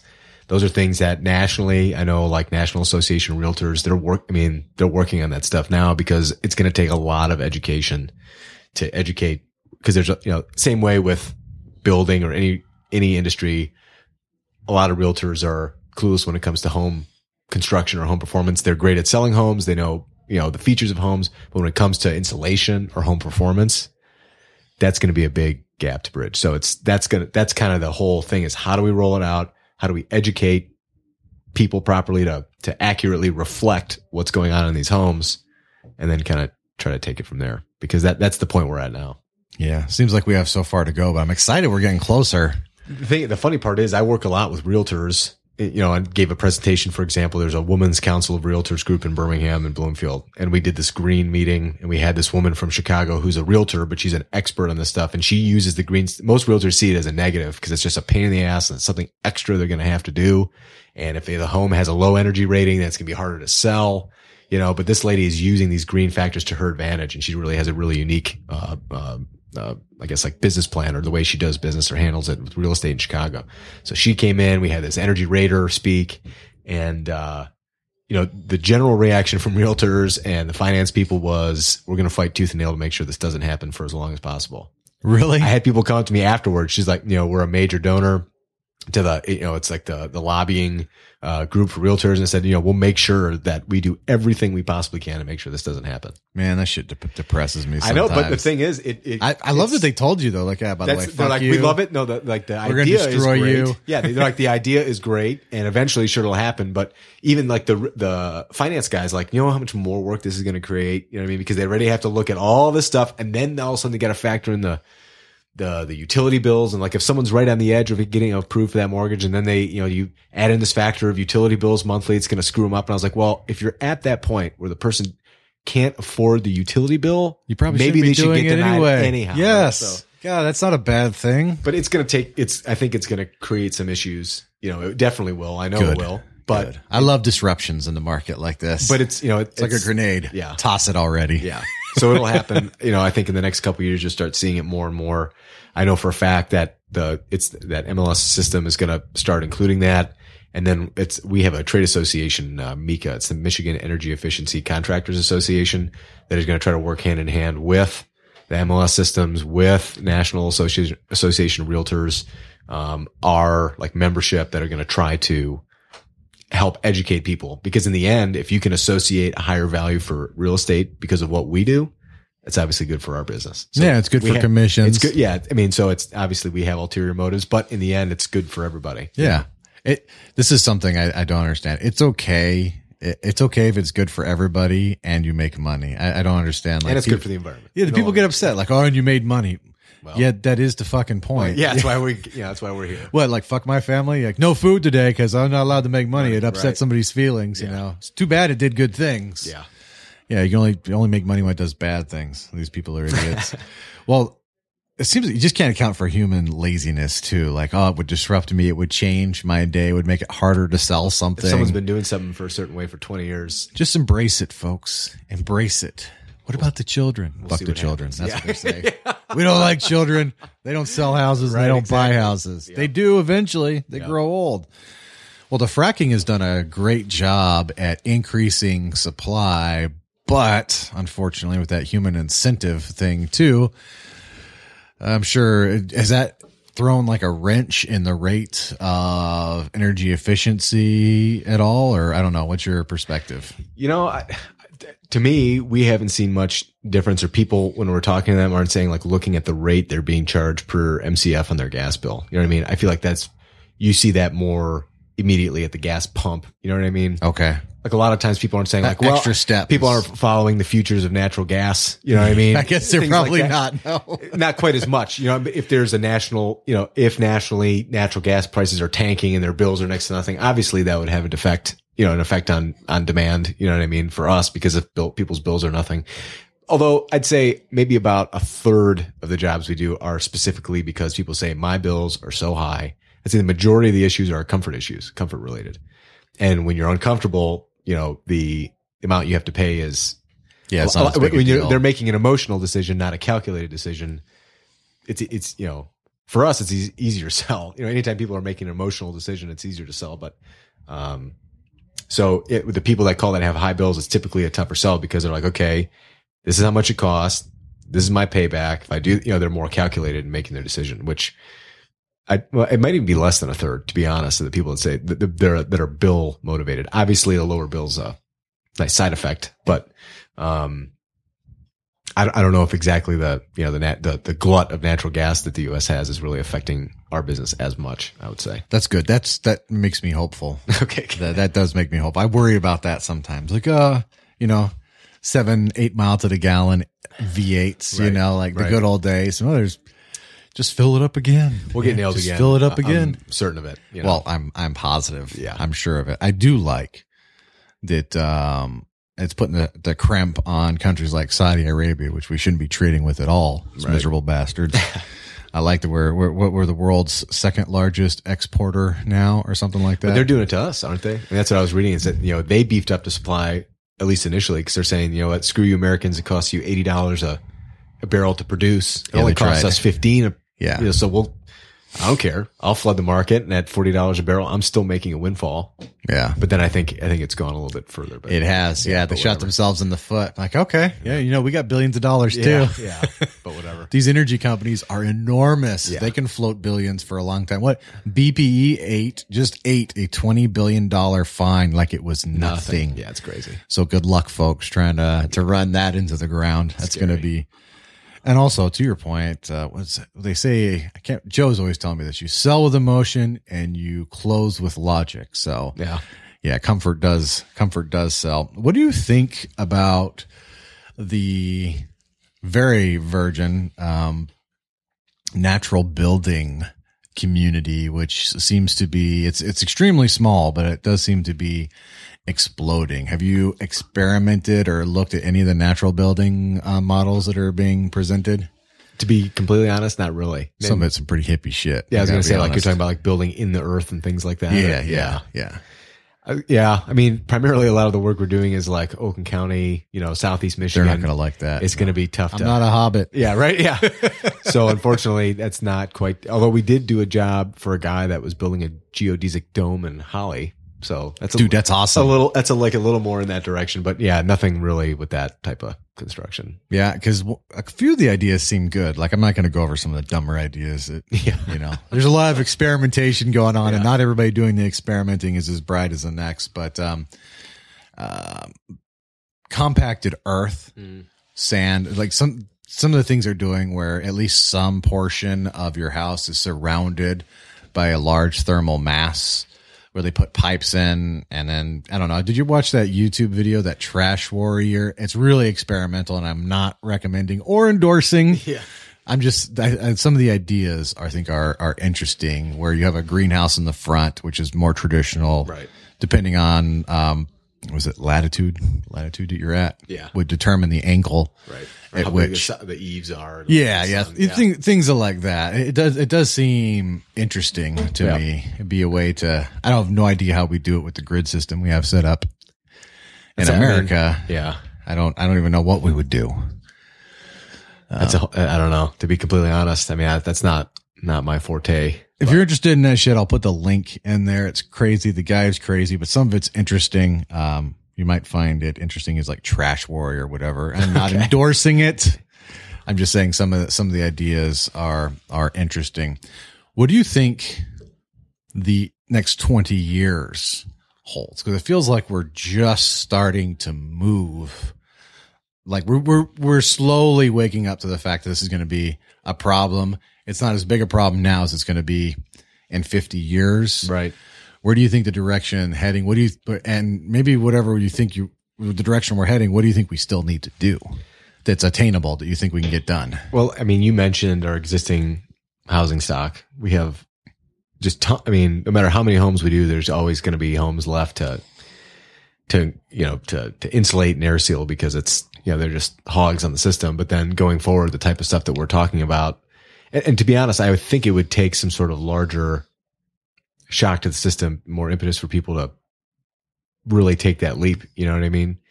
Because at the status quo, you know, people are happy, you know, paying 125 a square foot for a, you know, a, a 3,500 square foot home in Oakland Township that's built conventionally. You know what I mean? So as long as that's the, I guess the, the, the frame of thinking, I don't see a lot changing, but with things like the new code, um, solar prices coming down, all those types of things, then you have like companies like Tesla doing that power wall.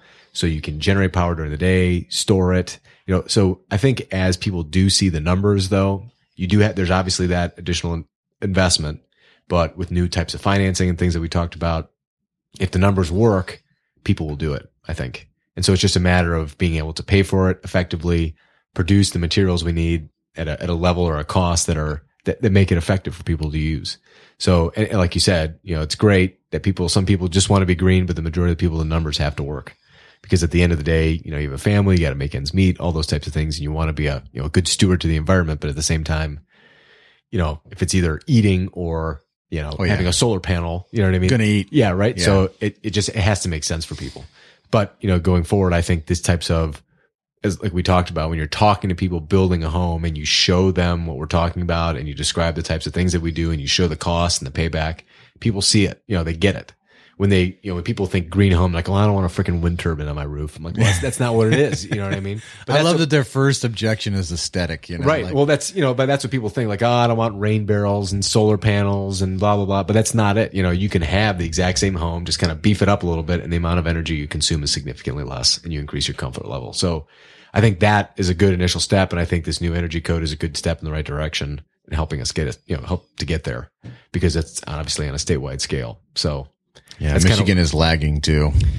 I mean, it's getting there, but it, you know, it, again, it's, uh, it, now that it's going to be enforced, people are going to have to do it, whether they like to. it or not. So, What are they doing in California that they need to do here? Because that seems the- to be where ground zero is, so right? one of the biggest things, so I, I mentioned that PACE financing for commercial. yeah, yeah. That is act, so that is. And that's essentially why, because a lot of the objections we had on the commercial side are always, you know, commercial buildings are typically owned by businesses or, you know, people that are trying to make money using, owning that real estate. Cash flow, cash flow, cash exactly. flow. Right? So it has to make sense. So that PACE program is really changing the, the ball game there because it eliminates so many objections that commercial building owners have, right? So that's on the commercial side. Now in California, they're doing PACE residentially. So it's a hundred and the same, this is the same for the commercial. It's a hundred percent finance. So zero out of pocket. Um, it is transferable since it's an assessment on that building. When you, let's say, cause that's another objection we get. Like, I'm going to sell in three years. I'm not going to see the payback. Well, if the note stays with the physical property because it's an assessment done through the tax bill, then you don't have to worry about it. You know what I mean? So That's a brilliant idea. So it's- make it follow the building instead Right. of the person. Exactly. So the next person just, but, but the brilliant, the best thing again, and I mentioned that before with that PACE financing is that the only way the financing gets approved is if it's cash flow positive for the building owner. The energy savings have to outweigh your monthly payment on the financing. So as a homeowner that does that, as a building owner that does that, if you own a commercial building and I tell you there's zero out of pocket expense and the day we're done, your bottom line increases, it seems like a complete and total no brainer. It is. There's also that's they're starting they started that residentially in California. So if that ever came to Michigan, I think that'd be amazing. And also one of the things that that trade association that I mentioned we work with in the state of Michigan, um, there's a guy that we have there that works daily, you know, with legislators and stuff like that. They're they're uh, uh, pushing through this on bill financing, which they have in New York already, where as a utility customer, you can again 100% finance your project. Let's say your bill is 300 bucks a month. Then we come in, we'll say we can do X, Y, and Z, seal, insulate, no out of pocket expense to you. Your bill will stay roughly at around 300 bucks a month. And the projected en- or the energy savings on that bill then goes to pay off your project. Dude, that's a genius. So on this on bill financing can change things too. So that there's a couple different things that would really, when you, if you can show people the numbers and say, look, there's no expense to you. You can either pay this 300 bucks a month and just cough up this money to the utility company, or you could invest in the home and reduce, you know, spend that same amount of money. But Seven years, you PACE nothing. Yeah, yeah, exactly. Significantly less, right? Yeah. so those types of things that, that facilitate the ease of implementation, I think are that that's where it's going. It seemed like it'd be really easy to finance with a new construction, right? Because you could just roll all that shit in. Right. Right. So this is really a great way. Oh, man, I wonder how we can do that. So they're pushing to get this done, or, or trying yeah. to get so the idea. the the on bill financing is a lot closer. That pay stuff, I the um I was reading about that and I went to this training and they're talking about the residential PACE in California. I think that's probably a bit further out. That, that's a that's a little more complex because there's a legal aspect to it because you're doing a, a, tax assessment onto the property. So there's a little more paperwork involved there, and I'm not too familiar with the residential side of that, but yeah, it's difficult. But that Michigan be, does not make it easy. Yeah, as you could imagine. Yeah, so it, it would it'll be interesting to see what happens there. But yeah, I wonder how they would roll that out. So success in California, it's been it's been working basically. Yeah, the PACE, the commercial PACE in California has been really successful. It's start it's growing in Michigan, and then um, on the commercial side, and then at this training we went to for the commercial PACE program in Michigan, they were saying that the residential program in California is you know obviously taking hold there. So good. Let's talk about. I don't know how much longer it's going to happen. How, DTE and Consumers Energy will actually pay people or certain people, right? Because you, you, work with this program, you're their what trade ally or whatever, yep. uh-huh. right? How does that program work, and how could people use that to retrofit their home? Right. And could it be used on an investment property? Yeah, we've done quite a few investment properties. Okay. Um, because well, the way it, to, to begin with, the way it works is we do we come in and do an energy audit on a building. So we do that air tightness test, we do thermal imaging, we do a visual inspection, and when we're done, essentially what you're left with is a to-do list top to bottom of how to you know improve the efficiency of your building, of your home. So from there, we then sit down with the homeowner and we can price everything out. And then either the homeowner, the property owner, you know, the investment guy, you know, you can determine what you want to do. Then when we're done, we retest the house. We do the blower door test again. So we measure the improvement and verify that the work was done properly. We do the thermal image scan again. If there's anything missed, obviously, then we can address that then. So by doing that initial test in and test out audit, the utility company then has verification that the improvements were done. We as the trade ally handle the paperwork. So let's say we did attic insulation. We did, uh, you know, we, we foam sealed the, the basement band, which is another, uh, improvement. And then we went around and air sealed recessed lights and caulked and air sealed the house too. So you get a rebate for attic insulation. You get a rebate for air sealing. You get a rebate for basement band insulation. And then you'd also get a, they have these m- multiple measure bonuses. For example, uh, for, I think for three or more measures, you get an additional 200 bucks. So for a scope of work like that, you're going to get around 650 to $750 in a rebate back to you in the form of a check from the utility company.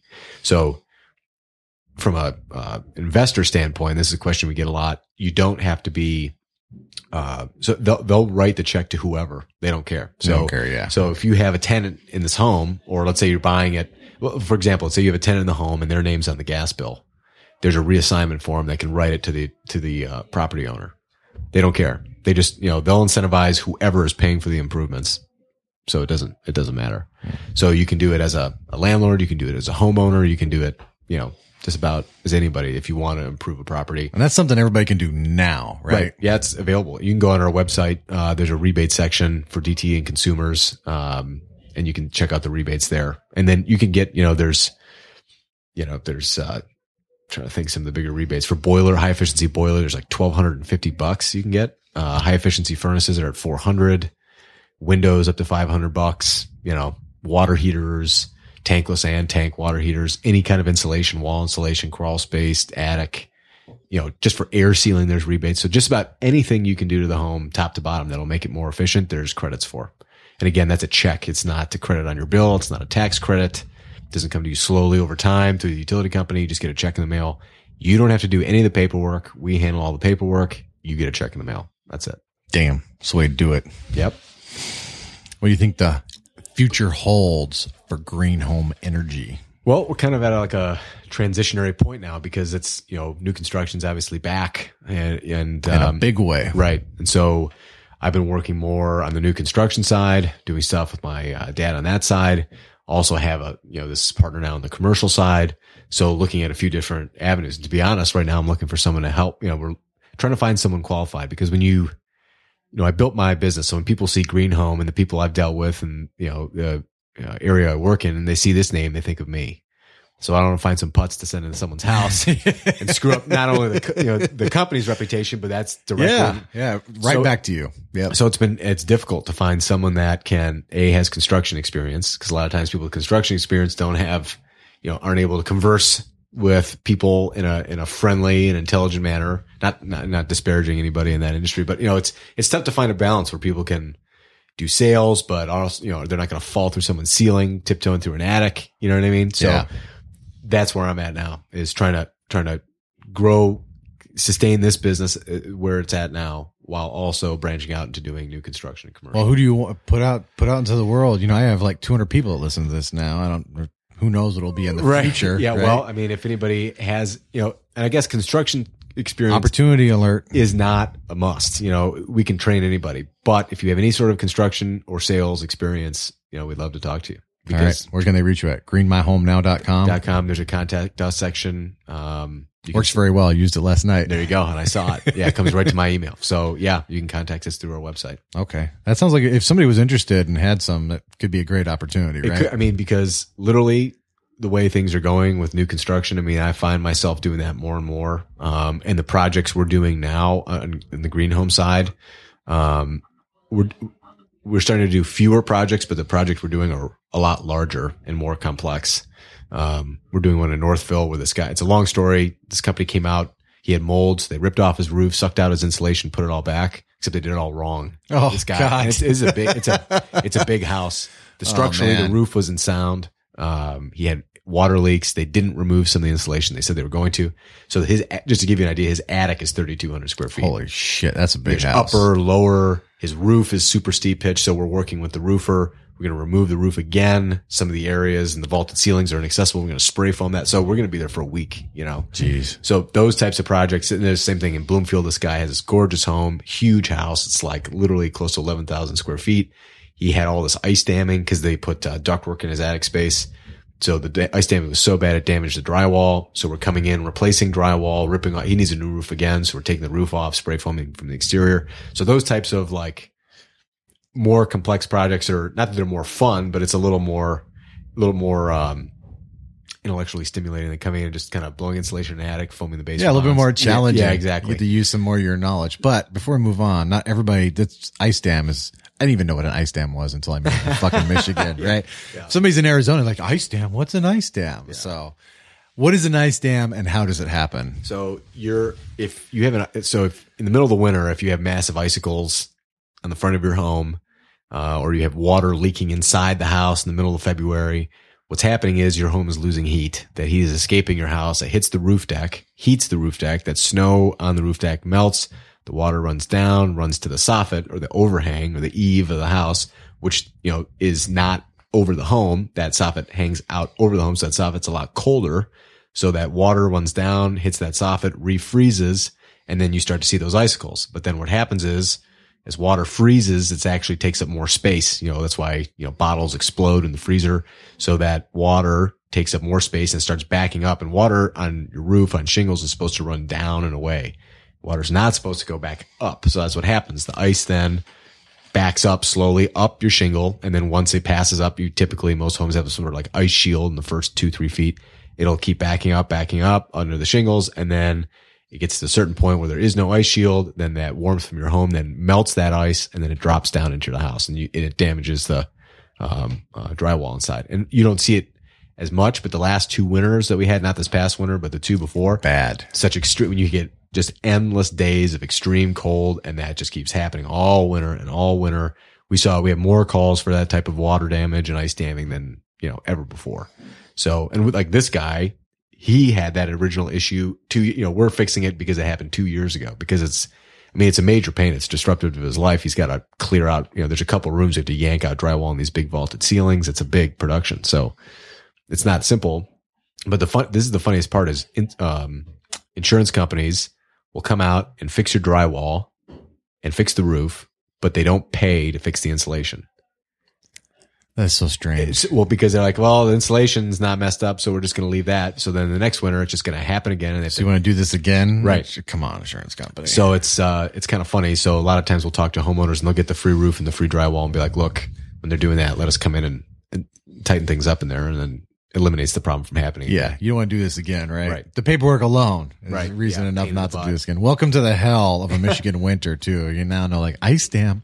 What's a nice dam? I remember when my one of my first rentals um, got an ice dam. It's like, yeah, the water's coming. in. I'm like, what the hell do you mean the water's coming in? It's like I had no idea, right? If you're not from some place that gets cold, and we were lucky this last winter, but yeah, the last two winters were just miserable. Yeah. cold, Brutal. cold, brutal.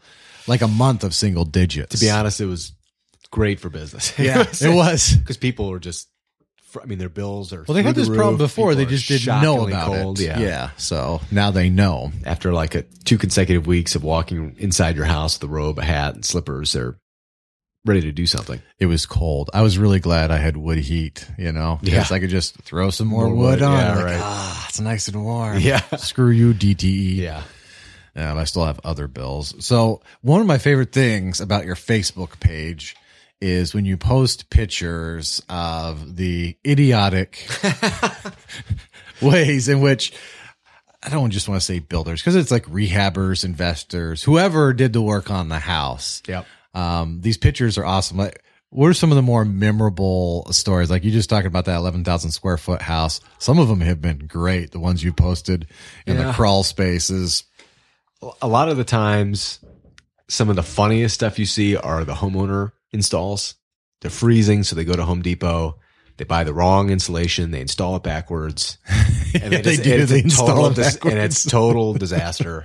And so then they and then when it doesn't work after that winter the next winter the problem's still there. Then you come in and like you open the door and you look and you're like oh my god. And then I, I, I've learned to ask in a nice way because a lot of time I would be like, "What idiot put this in?" And the guy would be like, "Well, me." Yeah.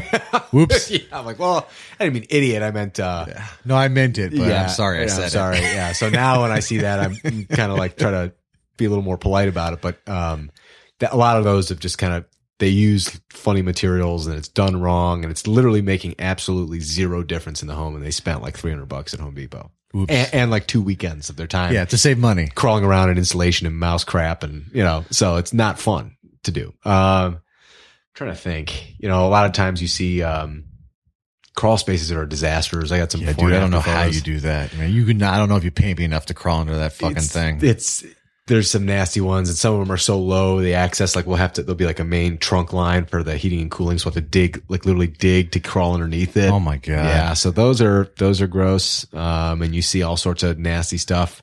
There was a guy in uh, who's a repeat client. I did his home like five years ago. He moved to St. Clair Shores, or I, I should say, uh, right on Lake St. Clair, and he bought a home over an entire crawl space. And the home inspector didn't catch it. The floors are completely uninsulated. They vented the crawl space, so there's vents, but they insulated all the walls with foam board.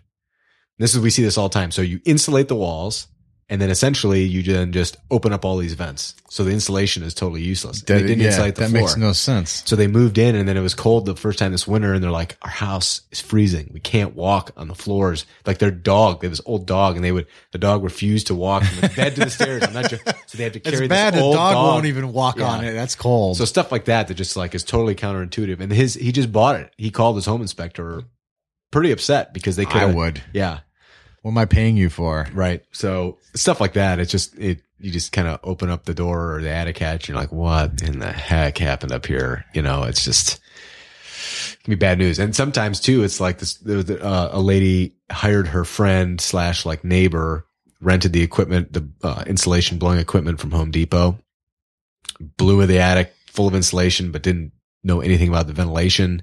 So I open up the attic space and it's literally, it's like a mini rainforest where Oh my they didn't, god. they didn't air seal anything. That's a nightmare. So she had a ton of can lights that are, you know, again, there's building pressure, squeezing through the can light into the attic, and that air is humidified. You know, you get like a relative humidity of like 30, 40% or whatever.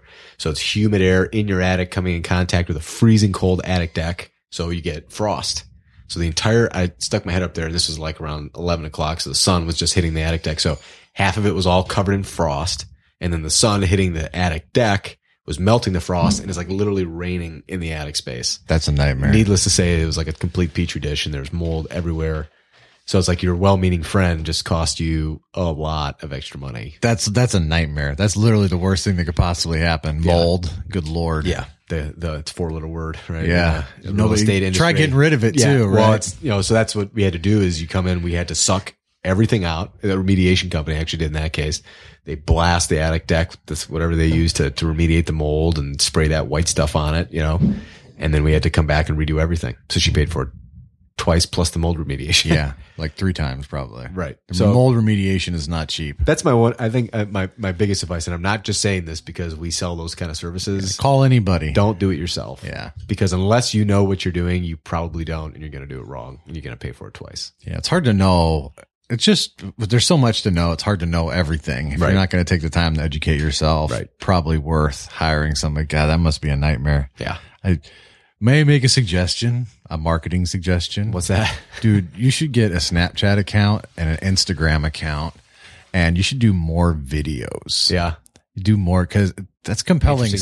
stuff. Like I love the pictures, but I think some of the videos would be awesome. Like, obviously, don't get the owner and don't get the Right, right. address or anything like that because that shit could be embarrassing. Well, they don't usually follow me up in the attic. So when I'm up in the attic, I could uh, pull out the Yeah, and you could just shoot the video and then edit it on your phone or, or do all that shit later because that I think people don't look in their attic. They don't think about it. They don't look in their crawl space. They just literally the don't think land, about the land it. that time forgot up there. Yeah. I think if you had 20 of those videos and you put together like a compilation video and put it on YouTube yeah. and maybe made like a 14, 15 second, like cut an intro, put it on Snapchat and Instagram and click on the link in my bio to head back to and That's then watch the idea, whole, yeah. you'd be like, oh really? Oh my God. They weren't even thinking about it before. And, Right. and now they're thinking about it. And it's- What's in my attic?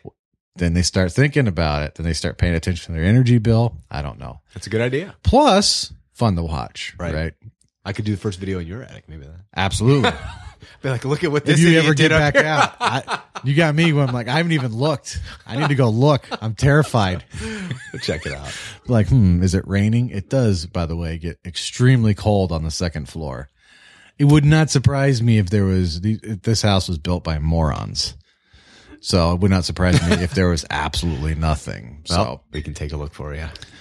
is there anything? Uh, oh, books, books, podcasts. This section, sorry, folks. I, I got a little ahead of myself there. I got right. excited. Um, I'd say, as far as like educational material, yeah. that- What things influenced you, helped you start your business? Do you have any success routines for the day? I think the the biggest thing for me, and I think I don't know if it's just me. And I don't think I technically would have like ADD or something, but I think in this modern day and age, managing your time, especially when again like you don't have a boss, and like you're making it like you know realtors, anybody that essentially like works for themselves. Time management for me is the hardest thing because you know I, in the typically I like to like make it you know I first thing in the morning think about what you need to do make a list, prioritize like one to 10 or how many things you got to do that day, and then try to block out a little bit of, you know, I'd say, okay, this task is going to take about an hour. So for this hour, I'm not going to do anything else. But then the phone rings and it's this guy that wants to do a massive project. You're like, oh crap. So then you talk to him for 20 minutes and he asks you to send over some information. So you open your email and send that. And then like two hours later, you're about an hour behind your time schedule and you haven't gotten done what you want. Just that easy. Right. So Yeah. that that to me, I think, you know, um, like strategies and um, trying to think, it was uh, like Ultimate uh, Sales Machine or something. He had like good time blocking strategies. I think I read that a long time ago. And That's kind of where I got that. Prioritize and assign time values where you don't answer the phone, and that's the hardest thing to do sometimes Put your phone on silent. or something. Yeah, Airplane mode, Don't look ignore at it. Don't look at the email. Just get the task done. Um, I'm trying to think what else. I mean, as far as sales, I, I you know, I did, and whether whether you like it or not, or you know, in some, I kind of took bits and pieces from it. But I did do a Sandler sales training course. I don't know if you've ever heard of that. Yeah, absolutely. So some of it they, they use this like uh, negative reversing and some of this crazy sales witchcraft, which some, I feel like for some people it works, some people it doesn't. That there's a lot of techniques in there that I took away that I use on a daily basis that I think really changed the way I sell, the way I prospect, and the way like we'll do events, the way I try to bring people into like the sales funnel. You know, they had the Sandler submarine or whatever that take the people through the stages and they kind of flip it backwards where they talk about money first, which I feel like traditional selling, you go through, you show them all the features and benefits. In the end, you spring the price on them when I've known the entire time it's going to be, let's say, two to four thousand, and the whole time they're hoping it's going to be eight hundred dollars. So I've wasted my time, I've wasted their time, and no one walks away with anything. Dude, I agree with you completely. Get So- the price out in the first two minutes. Exactly. So- Yeah. well, typically for me, it's we do an initial walkthrough before they sign up for an audit or anything. We walk through, and the first, you know, because let's say you have a comfort issue, they have a general issue. They don't say, "I need you to insulate this space in my attic." How much is that? They say, "My house is uncomfortable." They don't know what the problem is. So typically, it's a combination of a lot of things that they have no idea how to take care of. So they say, "Well," I'm like, you know, the next step would be to sign up for this audit. You know, you clearly lay out the path so there's no surprises, which is part of that program too. And then the question is, well, do you mind if we talk about money? How much is this going to cost to, to fix? And so try to give them a bracket because typically I can tell for the most part, barring any kind of surprise during the audit, but So to say, you know, typically project like this is going to cost somewhere between X and Y. And that way they're saying, oh, well, they'd say, well, I thought it was going to cost 10 grand. Then, you know, you know, if you say it's going to cost five and they say, oh, it's going to cost 10, then you know you're in the clear. They had the budget, you're all set. But if you say it's going to cost five grand and they say, well, I have a thousand dollars, like, well, you know, then we got a problem, you know? So uh, that, because originally I feel like traditional sales a lot of time is, we can insulate this and you give them all the information and then you write down a number and then you show it to them and they're like, well, I don't have that much money. Yeah, that was And stupid. you've wasted a lot of time. yeah, and you wasted their time. More importantly, Exactly. too. So You're not going to get referrals and repeat business if Right. you're wasting people's time. So being up, being upfront with people, being okay to talk about money and budgets upfront, uh, that was a big thing that I took away. And then also like laying out clear next steps with people because no one likes to be surprised, you know? I love this dude. Yeah, you're be- totally speaking my language. Well, just, you know, when I meet with someone or even on the phone before we come out and say, okay, what we'll do is we'll do a walkthrough audit. And if you want, we can sign up for the comprehensive, which there is a fee for. It's based on square footage, you know, and then from there we'll lay out the estimate and then you can choose what you'd like to do. And then we'll come back and do a retest. Then you get your rebate check. You just kind of lay it all out so they know, you know, well, you didn't tell me there's a retest or, you know, you know, so you don't get any issues like that. Th- those are the two biggest thing I, I took away from that sales training that really changed. The biggest thing for me was the way I prospected. We do like, um, show, like, uh, we'll do like the Birmingham farmers market, for example. It's a great, Hell yeah, that that you- works. I- Yeah, I, met more millionaires at, on a Sunday at the Birmingham Far- You have no idea. I'm dead serious. I believe you. So, uh, you They're know, the people who could afford to care about all that shit. exactly. right? And, yeah. you know, they live in that area and, you know, so If you're poor, you don't have time to be worrying Yeah, about. yeah, well, I make sure yeah. my vegetables from no, yeah, just- organic. yeah, Yeah. you're eating so- potato chips. So, um, and they're not doing the farming, you know? So, you know, it's, uh, it, the way we used to do it would be, you know, we'd have people sign up for a raffle. Say, you know, we had these energy efficiency kits with light bulbs. So I'd be like, sign up and we'll pick a winner. And everyone would be a winner. I'd call them and say, we'll deliver the kit and give you a free inspection. That's genius, dude. Except that anyone will sign up for something for free. Yeah, So you spend your time spinning your wheels, driving around, delivering these kits, doing inspections, and out of like 10, you might get one comprehensive audit. Or let's say out of 10, you get like three audits and then one sale. So that's a big funnel. Where now what we'll do is tell people, we just sign them up for, we'll say if they want to do a free inspection because they're not quite sure, like the point of this inspection is to see if you're a good fit for an audit, which is going to cost you $350. You don't hide the money factor. yeah. You put that up front so they know it. There's no surprise and they're mentally braced for it. Or you just try to sign them up and because once they put that money in and they're a little bit invested in the process, most people don't want to just pay to find out what's wrong. If they're paying to find out what's wrong, they're motivated to fix it. So those things really changed the way I kind of prospected and kind of brought people in. So that, that was a, that was a, uh, I feel a pretty worthwhile course that I took. Yeah, what was it called again? Uh, Sandler sales training. The guy, uh, it sounds good. I don't know if I can plug him on the Absolutely, dude. Why not? Why he do you was- think you're here? He was good, and he's like, it's funny because he's like a. They do this like negative reversing. Like for example, when you tell someone the price, you're supposed to put like a softening statement at the end. So you say, you know, this is going to cost five thousand dollars, but it's probably more than you were thinking, right? And then the person's like, oh no, be like, oh, it's not more than you were thinking. Oh, great, you know, so you were thinking more. That's great. You know what I mean? So you like without you know, it, they they have all these like techniques to do it, but he's like a guru master. This guy Eric Meyer out of Troy, he's really good. So if you're looking for a, I do something very similar on the phone. I get the price out real quick, and here's why. Yeah. And I remember, like, I know you're expecting higher. When we were talking on the phone, I know you didn't mean to, but you didn't mention these things. So when I told you twenty thousand, I was expecting this. It's fifteen thousand because I need to go through and I need to replace the windows. The windows are old, right. and tenants are going to pay DTE before they pay me, which is why I can only pay you fifteen thousand. Is Right. that something you're willing to consider?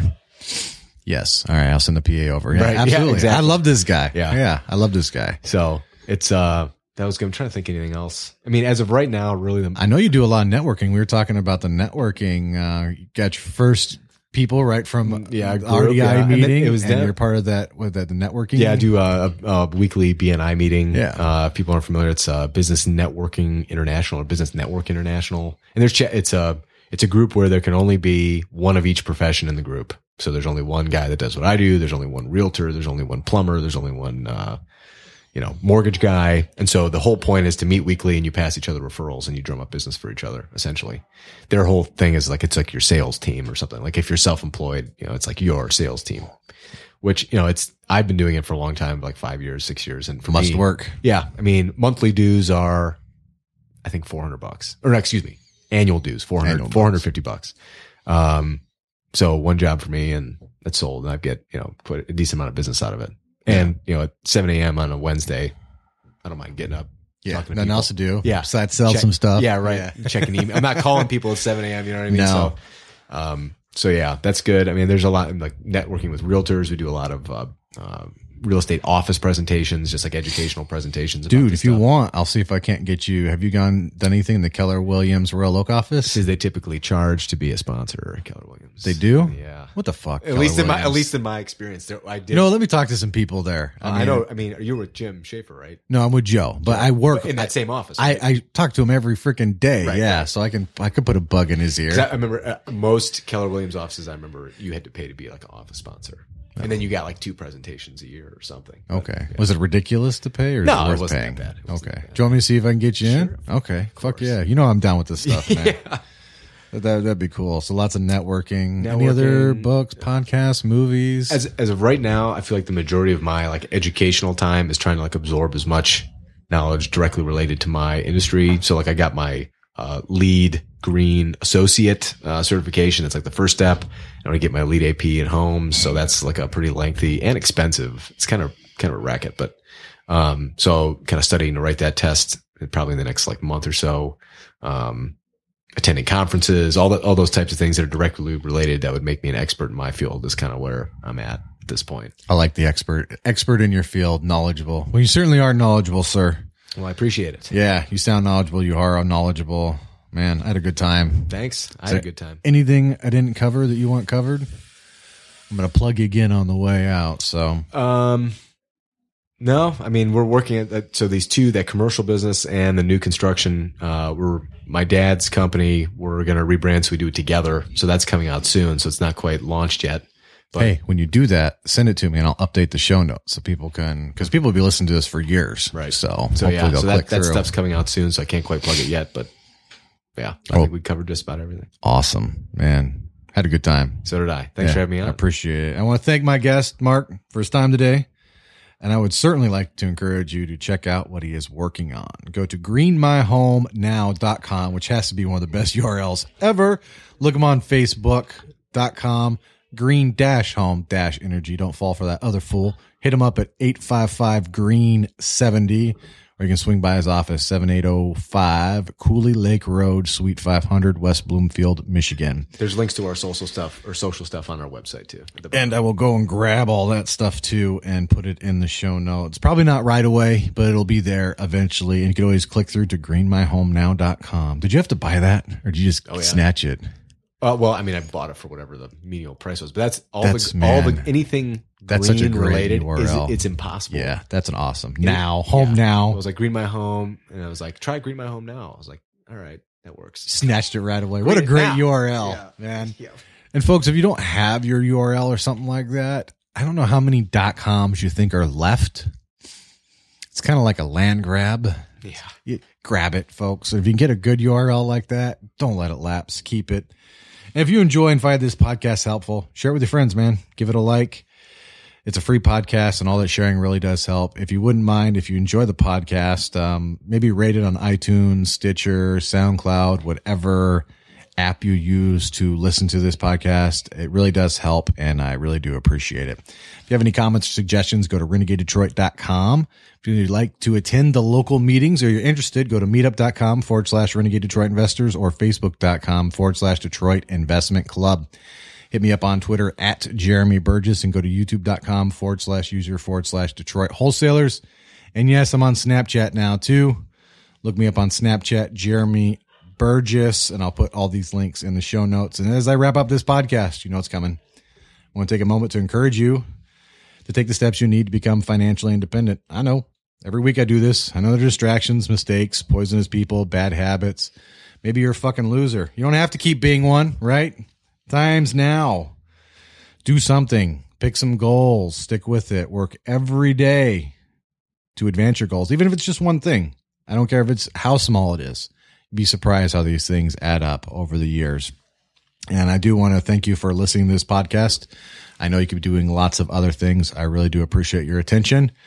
And until the next podcast, crush it.